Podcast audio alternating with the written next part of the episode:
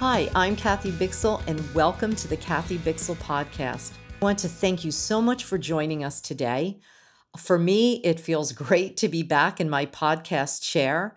Uh, I want to um, apologize to those of you who are our subscribers that you have noticed that I probably haven't had a, uh, a new episode uploaded for the past three weeks, but I have a lot going on in my personal life. We have sold our home and have been in search of a new place to live and everything that goes with that, which you can possibly imagine. So, on top of dealing with uh, all the COVID things and uh, taking care of mom and uh, everything we have going on in our own home. It's just been a busy season. So please don't forget to subscribe so that when I do upload an episode, uh, which generally is weekly, that you can stay abreast of everything that we're releasing here at Kathy Bixel Ministries.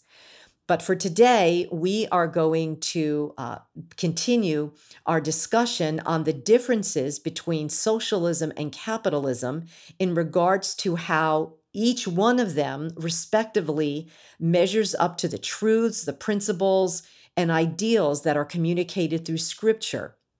This is a part six, episode six of our series on cultivating a Christian worldview. And as a reminder, that is how we process and respond to world events, our personal things, uh, issues, and ideologies that are being bantered about in the public square, how we respond to them. Do we just go along with the crowd, or do we take uh, the perspective that is communicated about life and how God has ordained us to live, how He has ordered nature and um, man's part in nature, how He has created us to function? Do we look at that? as the plumb line for how we form our opinions, or do we go with the crowd? So we are continuing that discussion today as we've been, uh, as we took the, which is something that, of course, we can't escape right now is the uh, political upheaval within our country. And so I thought it would be a good idea to just take these two different ideologies around uh, economic and political thought, which is socialism versus capitalism, and just in a very, uh, you know, methodical way, examine each one of them and give you food for thought I will, of course, um, interlace my own personal opinion. What I, what I, and when I say personal opinion, I mean the opinion I believe is being formed through Scripture, and communicate that to you. And so, hopefully, um, uh, you know, this has been uh, helpful to you. I know we have gotten some great feedback. Uh, that it will spur you on to your own study, but to just not take the sound bites that are out there in the media on just about anything, but learn to study um, on your own. There's plenty of resources resources that can help guide you along the way. So, the one thing that we understand from a biblical worldview is that, from a biblical point of view, society is inhabited and uh, built up by unique individuals that have a free will that are made in God's image and personally accountable to Him. The Bible speaks a lot about personal responsibility and accountability before each other and also before God. Um, each man will stand before the judgment seat of Christ. You don't get to bring someone with you um, as a collective, you go individually.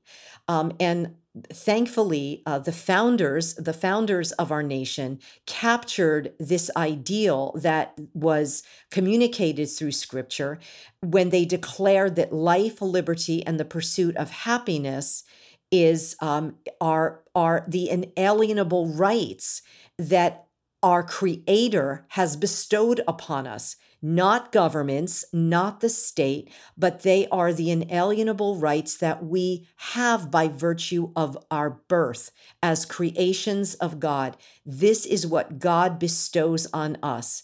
The ideal and the, uh, the uh, unalienable right of life, liberty, and the pursuit of happiness. God gives them to us.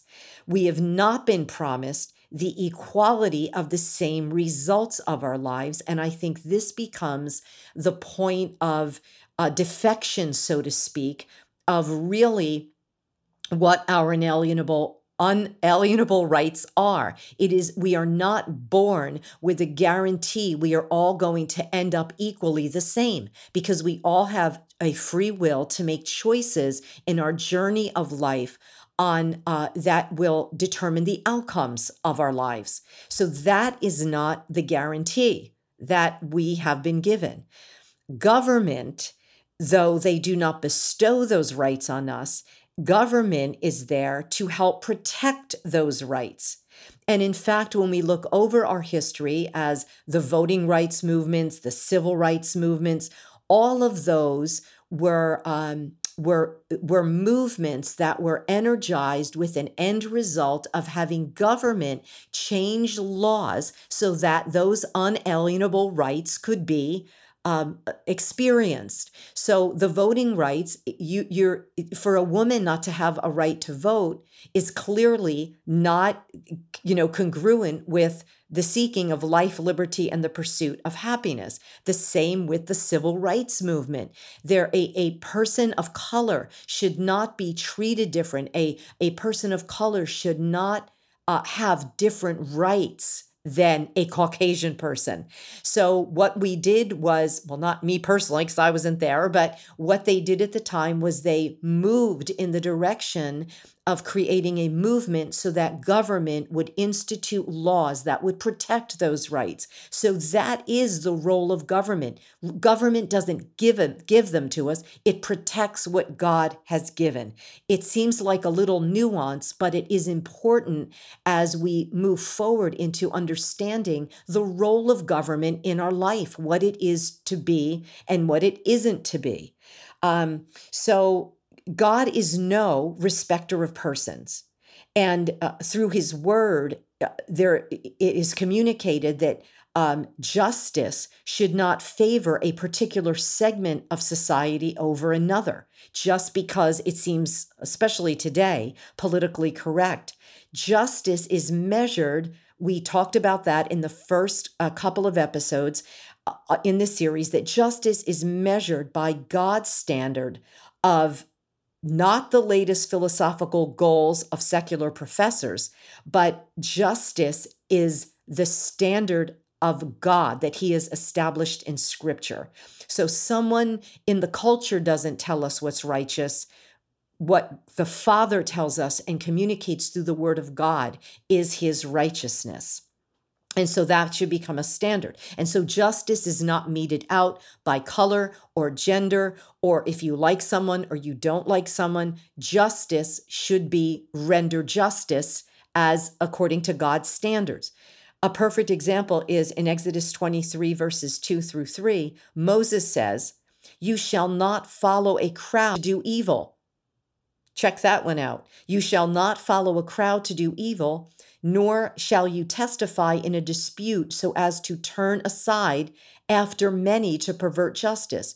You shall not show partiality to a poor man in his dispute. Now, that doesn't sound very uh, proletarian, right?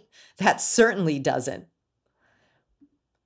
Now, we have in our last session, we already in uh, taking two, we took two whole episodes to talk about uh, socialism we so we have already addressed the question of whether um, scripture issues protocols that designate government as the one that equalizes wealth. We've already talked about that.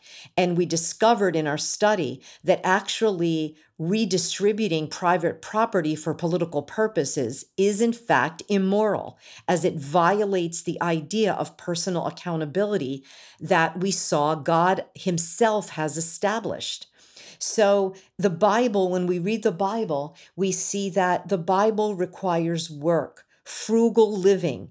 The Bible uh, promotes honesty and integrity in business dealings. It mandates impartial justice, sound money, and property rights. Plus, the Bible endorses liberty, all the essentials of what we find out undergird capitalism. Uh, Jesus even used free market principles repeatedly in his teaching.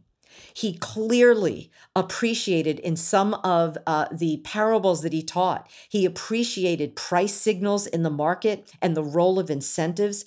And even though Jesus, of course, wasn't teaching on fin- finances, we can, uh, you know, extrapolate from the lessons and the parables that he taught how he felt about how we should, uh, how economic life should be run. So, for example, the parables of the talents and the, mina, the minas offer wise investment advice. And the primary one that we see in this parable is that it is prudent to entrust resources to those multiplying those resources and extract resources from those squandering them. Remember those parables? So, right there, that parable counters the Marxist principle of progressive taxation, taking from the most productive to subsidize those wasting resources that are scarce. So, in those scriptures alone, we see the, the principles that Jesus is communicating. We don't see the word capitalism in the Bible, we don't see the word socialism, but we can look at the, the undergirding values associated with each philosophy and find which ones are you know and you know not that are in opposition to the values and the principles that Jesus taught. The the point that I want to drive home that I want you to walk away with after this podcast is when we compare these philosophies it is interesting that the manifestation of the ugly side of modern capitalism and I'm going to talk about that has coincided with the acceleration of the secularization of our culture. Uh, when people have no absolute of right or wrong, which our culture insistent, you know, consistently now progressively is having, what ensues is unjust practices and all the greed um, and the um, lack of integrity um, and uh, the abuse of power that we currently see in modern in the modern form or expression of capitalism. Because there's no uh, knowledge of biblical prescriptions for dealing with money or how to have fair lending practices and and how not to be covetousness. All the sins in the system of capitalism that we have to be honest now exist. Their manifestation has coincided with the increasing movement away from Judeo Christian ethics undergirding our religious, uh, truly, and our government and our political and economic systems. So, what I want to uh, uh, convey to you is that capitalism, in its traditional form, the way that it was spoken about through uh, its uh, the fathers of that thought, which was Adam Smith and Max Weber, that the as two of the earliest proponents and thought to be the fathers of capitalist thought, that it it is different than the modern one what we see in our day, we're seeing more of the ugly side of capitalism manifest because the values that undergirded and drove capitalism in its early days are now vanishing, vanishing from the modern expression of capitalism, which is why we see the kind of huge wealth gap that we cannot ignore. And this, this as Christians, this should bother us. It should bother us that that capitalism has now turned into more of an individualistic um, expression as opposed to its traditional expression, which was more for the common good, because the values of Christianity drove it and undergirded it, undergirded it. Now those principles are vanishing. And we cannot, as Christians, honestly, and having the heart of Christ, not realize that some work has to be done that this wealth gap does, in fact, have consequences. And it is why we are experiencing what we are now, the upheaval, because as this gap has grown, um, as it is grown, it is causing this upheaval. We can't ignore it, and we shouldn't. And we're going to talk about that um, as as we move through the podcast. But one of the things that I did want to mention that I referred to in our last podcast is that the solution to these ills is not a uh, a philosophy where everybody has equal amounts of everything. That's not the answer because we're going to find out that that works against nature. But one of the scriptures that quote socialist uh, uh, uh Christian socialists refer to is in the book of Acts, where they said that the, the book of Acts, the story in the book of Acts that uh, discusses uh, in Acts chapter 4, that discusses how um, the Christians shared what they had, is the standard and the proof that we are all supposed to have communal living. And what I want to say to you is that, you know, we throw out the baby with the bathwater with this using this scripture because what we don't realize is that we are taking it out of its context and and promoting that above a lot of other scriptures that we cannot ignore that um, that pretty much stand against this idea of a communal uh, living arrangement. So in acts chapter 4 really what we saw happen was that in the early church, they welcomed the Jews and the proselytes from the diaspora in, at the time of Pentecost. And in Acts chapter 4, all those travelers that were there uh, that came into Jerusalem, the early Christians pooled their possessions in loving fellowship in a voluntary way. It was a voluntary communal living arrangement that was uh, instituted to address the problem of these many Jews that were impoverished, um, that were that were literally homeless, and so the church reached out to them. But there is no evidence um, that this communal arrangement spread beyond Jerusalem or persisted any longer than that emergency situation did. And none of the epistles, and this is even the most important, none of the epistles indicates this communal living.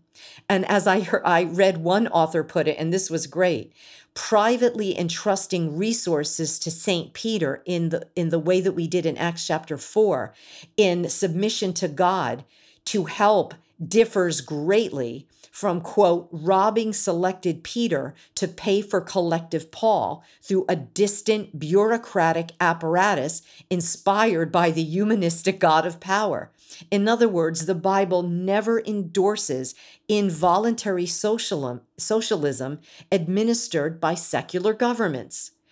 So that is, I, I needed to mention that because Acts chapter 4, they shared everything and had everything in common. And people say, oh, see, this is how Christians are supposed to live. We're supposed to share everything that is not something that is supposed to be instituted by government and never in any of the epistles or throughout early church history did we see that. It was the church it was the response of the Jerusalem church to address an impending social need and it's what they did in that moment at that time to eradicate it uh, you can't just use that story and forget about all the other scriptures, which I hopefully I've repeated enough now to where you're all getting the point.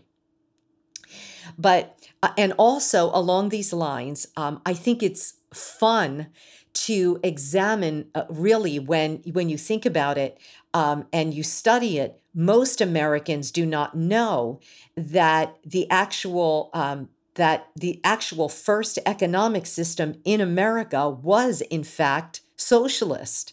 That uh, when we celebrate Thanksgiving every November, we are the reason we are celebrating it is because of the changes that were made to a failed commune um, William Bradford, and and I remember when I saw a documentary on this, I was floored because I I really didn't know this, and then further study, I was able to get more information.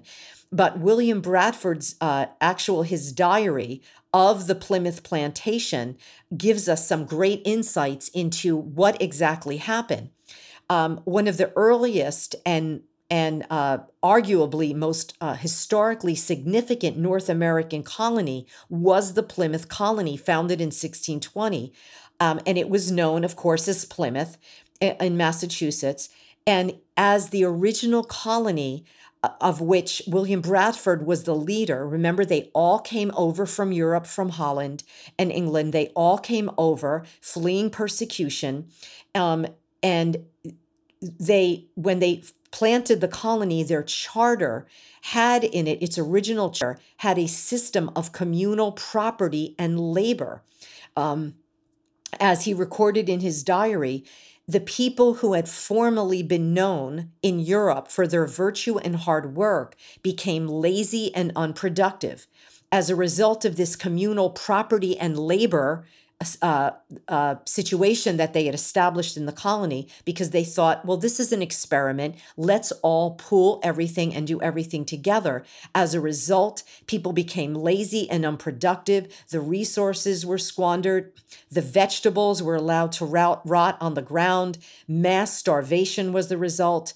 And of course, where there is starvation, there is a plague. And after two and a half years, the leaders of this colony decided to abandon their socialist mandate and create a system instead that honored private property.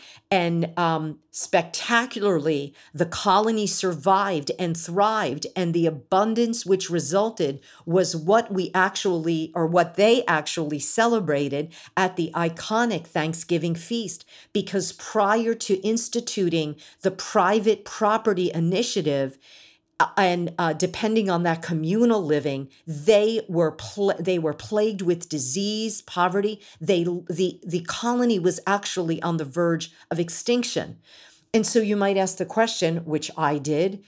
How, why would they try this socialistic experiment? Karl Marx wasn't even born yet. But what is interesting is that why they uh, while why Bradford and the early colonists formed the colony this way and wrote this socialist experiment into their charter was because it was the hip philosophy of their day, uh, the, the philosophical and religious thinking of the early century, 17th century was formed by Plato. He was kind of the hip professor of their day in the early 17th century.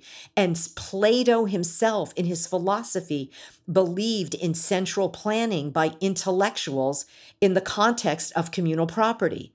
Um, he believed that education should be centralized, the state should be centralized, cultural uh, culture itself should be centralized, and there should actually even be a communal family structure.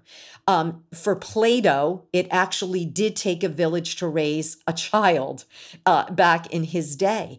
And that movement from Plato actually, I discovered, birthed um, movements and groups of people. Try this one the true levelers. It was a group that uh, was birthed out of Plato's teaching. Everybody had to have a level playing field, level everything out. Everybody has to have the same thing.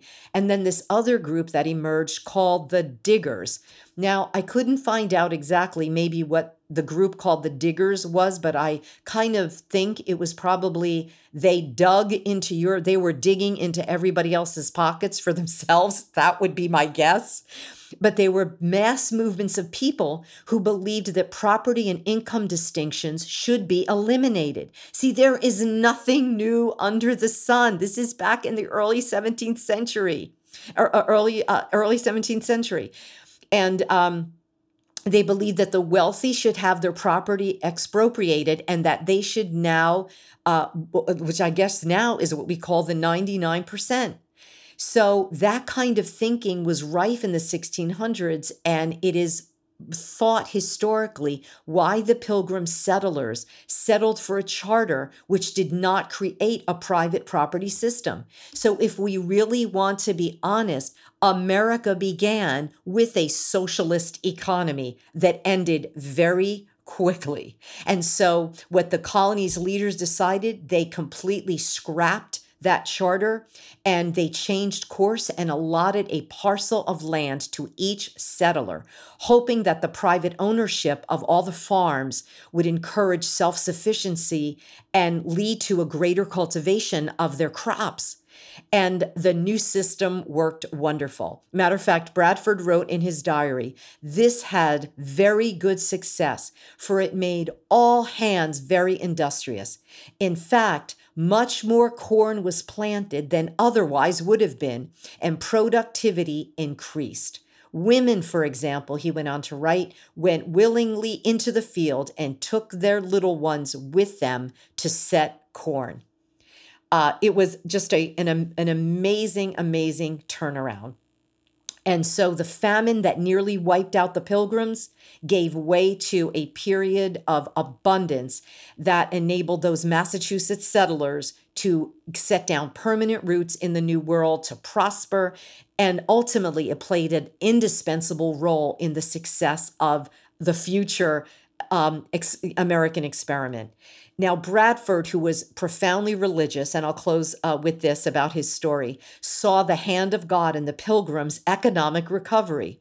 He observed, writing in his diary, We may well evince the vanity of that conceit that the taking away of property would make men happy and flourishing, as if they were wiser than God.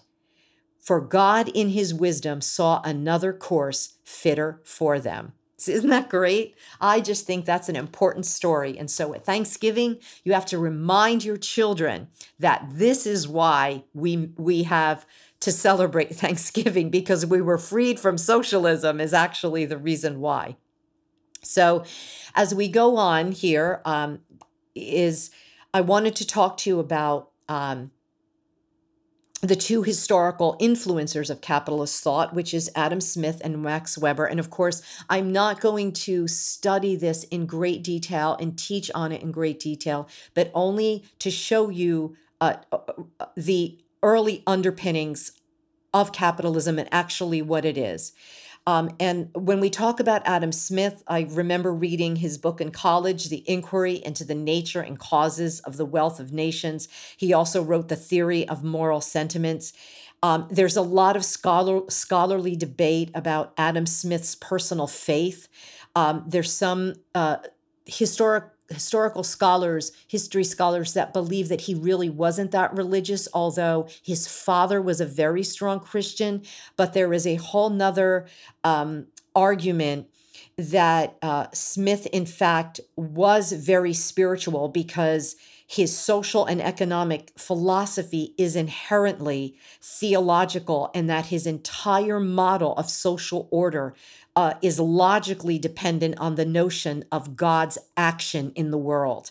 And so it is thought to believe that even though he may not have outwardly said it, uh, it, it his work on what f- his thoughts that actually formed our capitalist system were very theological in nature. Um, the things that you walk away from what Adam Smith actually wrote about and his thought was his understanding of the role of human nature as it relates to economics, how God made us to be. Um, and it stands to reason, right, that what works against nature will fail. And this is the part of capitalism that is its strong suit. Inherent in its in its thought is it aligns with how the, the world and we as men and women were created to function in the earth in God's natural order, how God made us to be. He believed in the power of free markets, this is Smith, and the existence of both competition and cooperation in healthy systems and also what he called the invisible hand, the self correcting nature of markets. Adam Smith wrote about fair and just tax policies. And interestingly, um, ironically enough, he warned against uh, the damage that banks would do if they were greedy and irresponsible in their lending practices or management of their reserves. Um, so he even early on knew that the dangers of capitalism were could lie with the banks. If if the hearts of bankers were not moral.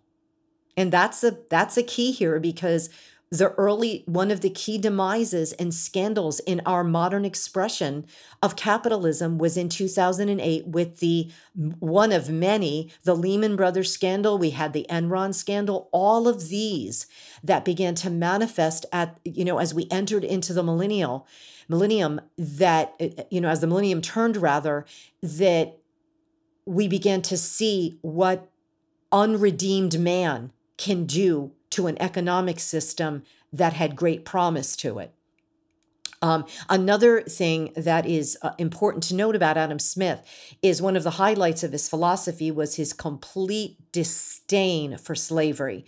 And in fact, Wilbur Wilberforce appealed to him uh, for uh, help when he argued uh, in the House of Commons for the abolition of slavery. So Adam Smith was well, well respected for his um, for this this thought that was um, really rooted in Scripture, but established liberty and freedom that God created us free, and that the more we were able to function freely with the moral boundaries of God's ethics around us, the more prosperous we would be. Um, now, the next contributor to uh, capitalist thought was Max Weber. And as I said, you can study these men again on your own. He, of course, tapped into something fascinating, which is uh, which produced his work, the Protestant work ethic and the spirit of capitalism. And basically, what Max Weber did was unearth what he believed was the driving force of the success or the spirit of capitalism in America. And what he came to realize was that there was an ethos, an underlying ethic that connected religious belief with economic activity. And that resulted in a sort of um, devotional zeal that powered the engine of wealth creation in our nation. Uh, those who had capital, he discovered, were primar- primarily Protestant Christians. And he began to uncover how a believer organized his life had a direct impact on his economic prosperity.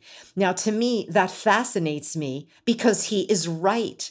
That is uh, the Puritan heritage, was heritage was lodged in an ethic that really uh, drove how those those early colonists um, and even up into the industrial revolution you hear about uh, henry ford and uh, rockefeller all of these had strong biblical um, anchoring to how they lived their lives. They took principles on how to live life and order them into their days. And that is that that protestant work ethic is what max weber believes is such an integral part of why capitalism succeeded especially in america um, he quoted the writings of Ben Franklin, um, whose own autobiography, Franklin quoted Proverbs 22 29, where the scripture says, See a man vigorous in his vocational calling, he shall stand before kings.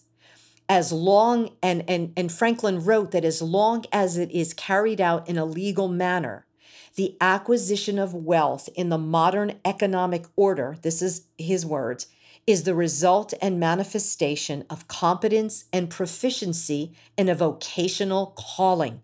So there was in our in early America because of the awakenings the great first great awakening before the revolutionary war and the second great awakening it fed into the moral fabric of our culture that is why we need, I am saying, we need another awakening.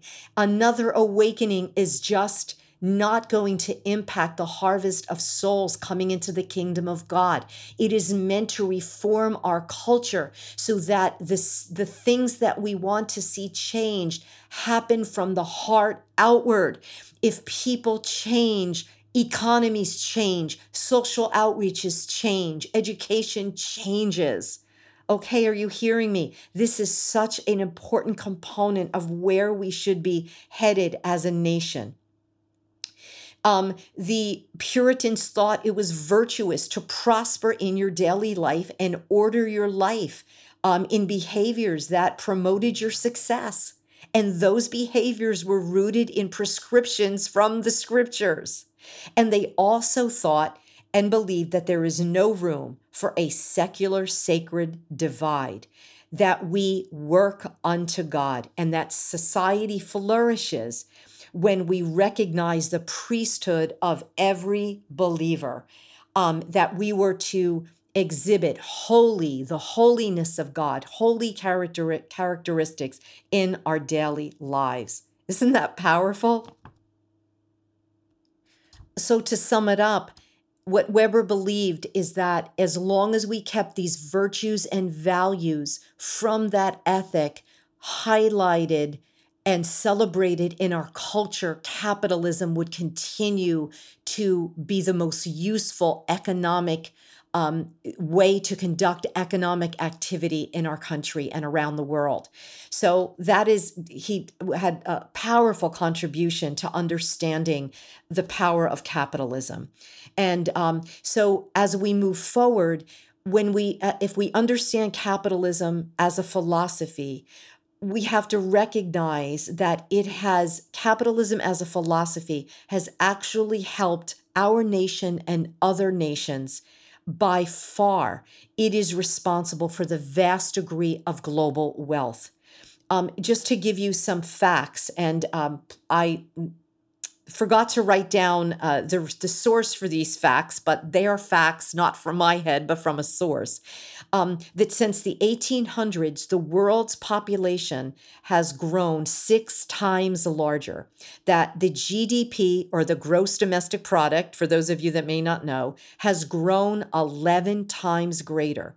Since 1990 alone, global poverty has more than halved gone from 43% of the people of the gro- go- globe being impoverished to 21 it's gone from 21% uh, from I need to start that again. It it is gone from uh, 43% of the globe being impoverished to 21%. And in developing countries, the GDPs have increased by an average of 6%. So that is good news. And as incomes have grown, so has longevity. The average person in the world lives 20 years longer than that recorded in the middle of the last century. And infant mortality has fallen by an astonishing 65%. So, when we look at the overall living standards human beings across the globe have prospered to agree that to a degree they never have in human history and that is largely due to the capitalist system. We've had healthcare advances technological advances all that have been possible because of the investment of capital. But but with that said we have to honestly admit that there is a lot of work to be done around how modern capitalism is being expressed in fact, according to um, an Oxfam charity study, the world's combined wealth is in the hands of 1% of the population. Therefore, you get, you know, the Occupy Wall Street. You get those who say 1% anything, something's wrong here and as few as eight individuals, now listen to this eight individuals are as wealthy as half the population of the entire world combined 6 billion people. I will say that again. As few as eight individuals are as wealthy as half the population of the entire world combined 6 billion people. Now, why is this a problem? This is a problem because 1 billion people on this planet still live on less than a dollar 25 a day. Now, I could sit back in my um, in my suburban home with my suburban car and you know, I could say, "Oh, that's great. Capitalism has helped me and my family and my children and and incrementally generationally the generations in my family line have prospered under this system, especially my ancestors that came from Ireland and France and and Italy. They came here for that freedom and that they have prospered under this system. But as a Christian, it has to bother me that there are still more people that have to be lifted up. There are still more people that can experience the freedom and the liberty, and that people do suffer when capitalism is hijacked by greedy, evil people. And so there we have to address that greed. We have to address it. Now, does anybody have a God-given right to create that amount of wealth? Yes.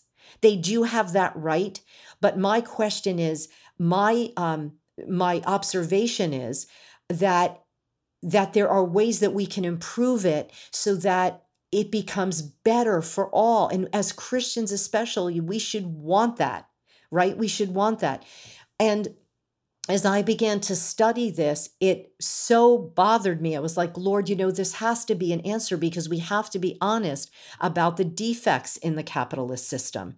And it led me to um, this book and I would encourage you to read it if this at all interests you. But it certainly was a fascinating book for me. Um, and I think any patriot should want to, because if we keep ignoring these discrepancies, we are going to keep having some of the problems we're having. Um, and the name of the book is appropriately so redeeming capitalism by kenneth barnes and what barnes does is he draws from the teachings of our christian fathers and his primary thesis is that the modern capitalism has lost its virtue. And that, which is pretty much what I had suggested to you in the beginning of the podcast, why it's failing is because we are now where capitalism and our economic system had spiritual underpinnings, it now has secular humanistic underpinnings.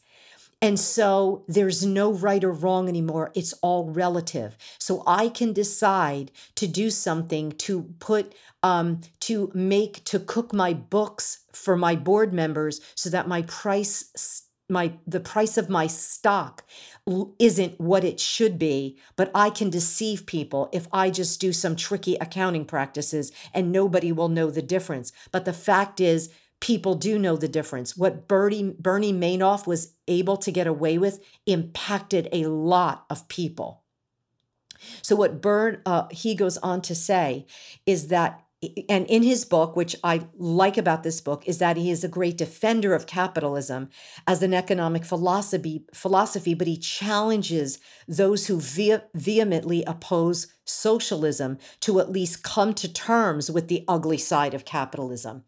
Basically, um, he provokes us to imagine a virtuous capitalism where individuals and companies, communities, and policymakers make economic choices consistent with the universal truths and those that are Christian at core. So he provokes us in this book to, you know, imagine an economic system with all of the wealth generating possibilities of capitalism, of the capitalism we have, plus the social benefits of a capitalism we should desire. A system that I would hope would embrace and enthusiastically embrace what he calls, and I love this, and I quote, common grace for the common good. And so the early proponents of and formers of capitalistic thought like Adam Smith and, and Max Weber, um, Kenneth Barnes goes on to say that they would literally turn over in their graves to see the capitalism that we are now practicing because it is no longer, and I quote, undergirded by faith in a higher power or to observe commerce failing to assume commonly held beliefs about right and wrong, morality and immorality. And so that is an important an important part of understanding why we're seeing the clash in our culture.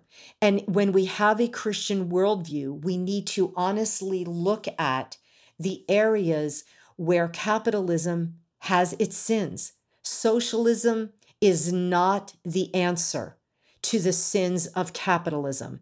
And I honestly believe that because Marxism at its core is anti Christ. And I could say that Um, we can sell it as Christian, and it's some people are buying it as Christian because of the Acts 4, let's have everything common in, you know, together. But the fact of the matter is, we start burning Bibles, it's no longer a Christian socialism. It is Marxism laced with, with antichrist thought all the way through it. And as a Christian, we should want to have the opportunity to recognize that our light can shine and we can be proponents and have creative ideas to help capitalism be redeemed because it has absolutely worked. It just needs to work for more people. We need to get laws laws in there that um, hold people accountable, but really the overriding, the overriding, overarching theme of as I come to a conclusion after 45 minutes of this podcast, because I didn't want to cut it into two, is that when we approach any philosophy, any thought, and especially cap- cap- the the changes we want to see to capitalism in our country, is that it's got to change in our hearts. And the only person who could really transform the human heart, law can just go so far in stopping things that are evil, but it is the human heart redeemed by the love of Jesus Christ. And that is why this revivalist has taken the time to teach you methodically over these past several episodes these philosophical um, uh, theories so that we can understand and be in the public square in an educated way to debate, to debate with reason, to debate with understanding, to stop the name calling, and to be able to understand where others are coming from. That 99% are there are within that 99% at that bottom rung are people really suffering that don't see it working for them. And we need to say okay sharing everything is going to destroy the whole system. Let's just pray let's get awakened and let's fix the current one. Let the spirit of god redeem it so that we can help our fellow man and that we can all be lifted up and share in the prosperity of the kingdom life, the abundant life that Jesus promises to all. He wants us all to prosper. He created man and he blessed them. So let's be the ones that shine the light and shine the love and give the wisdom to the world. Amen. We love you here at Kathy Bixel Ministries. We encourage you to subscribe to our podcast. Um, and share this with others. I know this was long, but I am not going to apologize. You can listen to it in sections in your car, in the shower, wherever you are. Um, stay tuned for our next one that should be uploaded uh, next week. We're going to uh, uh, start a new series and um, I hope that this has all been a blessing to you. God bless you and enjoy the rest of your summer. Thank you for listening to the Kathy Bixel podcast. For more information about Kathy, her upcoming itinerary, media resources, and more, visit kathybixel.com. Again, we want to thank you for taking the time to listen. The Kathy Bixel podcast is produced by Newgate Media, copyright 2020.